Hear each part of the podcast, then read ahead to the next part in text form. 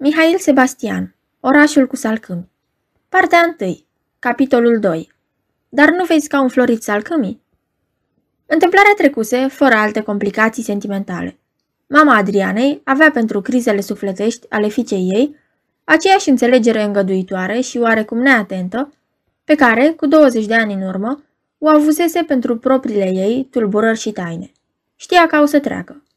Dacă n-ar fi oprit-o un sentiment neobișnuit de jenă, i-ar fi spus foarte simplu fetei că supliciul acela fusese normal, că spaima are să treacă ușor, că toate acele deznădejdi inutile aveau să fie uitate și că într-o bună zi are să plece și ea din casa părintească la brațul unui alt Iuliu Dunea și are să râdă de toate acele prostii, dacă le va mai ține minte.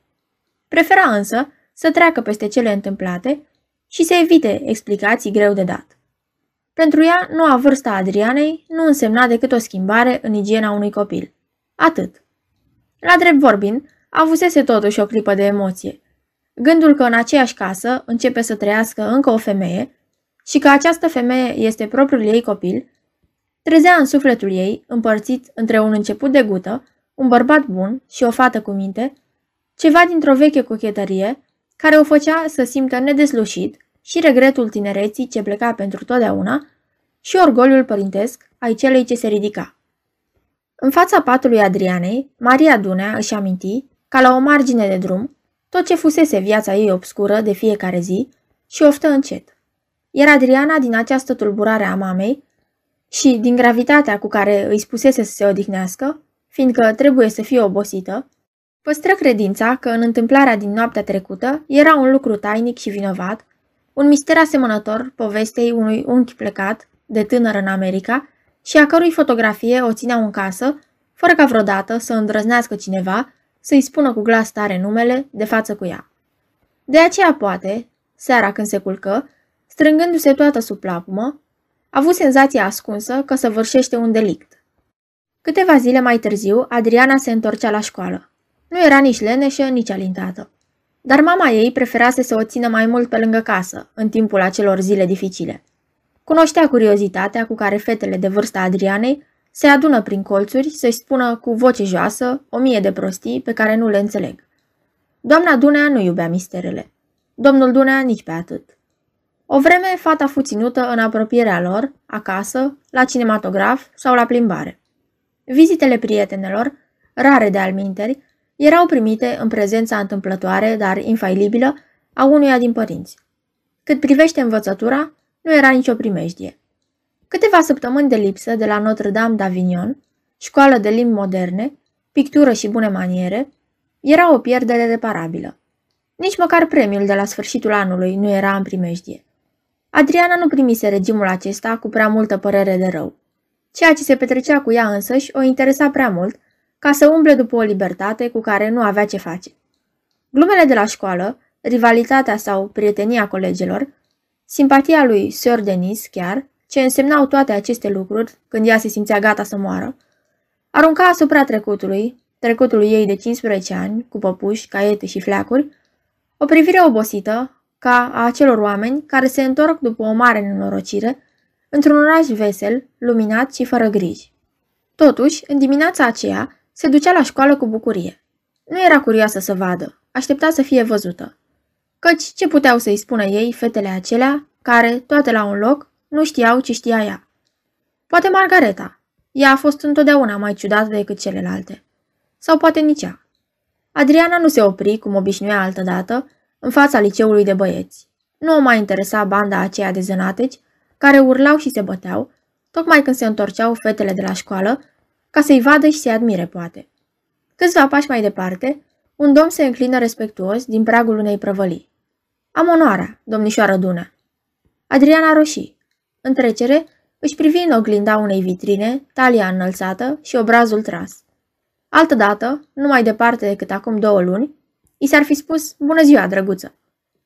Când intră în clasă, Sir Denis începuse lecția. O întrerupse totuși în cinstea ei, coborâ de pe catedră, o mângâie pe păr și o sărută. Era o răsplată pe care tânăra călugăriță o dădea numai la sfârșitul trimestrelor, elevelor celor mai bune. Toată clasa vui de surpriză și invidie. Galbena Lucreția Ginulescu, preferata interimară a lui Sir Denis, în timpul cât lipsise Adriana, tremură de necaz. Ar fi roșit de mânie. Pielea ei galbenă totdeauna nu-i permitea, însă, variații de culoare. Numai Adriana rămase insensibilă. Ea era deasupra acestor copilării și, dacă demnitatea ei de convalescentă i-ar fi permis, ar fi surâs. În bancă răspunse entuziasmului Ceciliei Coteanu cu o strângere de mână obosită. Își scoase cu mișcări încete blocul, linia și creionul, deslipi o hârtie albă și scrise pe marginea ei de sus, caligrafic, cu litere mari și rare, Adriana Dunea, 8 aprilie. Aprilie? Să nu fi înflorit încă salcâmii pe bulevard sau a trecut pe lângă ei fără să-i vadă. E și greu să observi toate lucrurile când ești atât de obosită. Nici pe domnul Popescu nu l-ar fi văzut dacă nu i-ar fi strigat el. Am onoarea, domnișoară Dunea. Ce nostim era. Din spate, o colegă îi strecură o hârtie. Adriana citi. Mi-a adus papa un jersei ca al tău, de la București, lavabil și cu dungi roșii. Să vezi ce drăguț. Vii după masă să-l vezi? Adriana ridică din numeri, plictisită, și încercă să deseneze. Știi ce a spus Gelu aseară? Că femeile sunt niște năpârci și că el... Vă rog, Coteanu nu mă lasă să lucrez. Se făcu un moment de liniște. Adriana își pără cea mai bună prietenă. Toate capetele se întoarseră surprinse spre banca ei. O rumoare de indignare și satisfacție umană, întâiului moment de uluială. Se dovedea, deci, inima neagră a unei premiante și se despărțeau cele mai bune prietene din școală. Lucreția Ginulescu se miră cu glas tare. Vai tu, ce scârboasă! Sir Denis preferă să nu audă nimic și continuă să corecteze pe catedră un desen. Cecilia, după ce încercase câteva momente să-și oprească lacrimile, încruntându-se și privind pe fereastră afară, izbucni în plâns, tocmai când calmul se restabilise în clasă. Plângea frumos și fără zgomot, pentru plăcerea și necazul ei. Iar Adriana, tristă și ea, dar de o tristețe superioară, continua să deseneze cu o convingere și cu o atenție atât de profunde, încât s-ar fi spus că pentru ea nici dimineața care năvălea pe fereastră și punea mari pete de lumină pe podele, nici prezența ostilă a colegelor, nici plânsul Ceciliei și nici propria ei ființă nu existau, ci numai linia neterminată pe care vârful creionului o urmărea pe hârtie. Totuși, Cecilia se apropie de ea în recreație. Ce ai cu mine, Adriana? De ce ești supărată? De ce ești rea?" Adriana zâmbi cu bunătate, se gândi puțin ca un om mare încurcat de întrebarea unui copil, căruia n-are cum să-i răspundă. N-am nimic cu tine, nu sunt supărată. Și cred că nu sunt rea. Cecilia insistă. Ce știi tu? exclama Adriana cu un gest vag. Ce știi tu?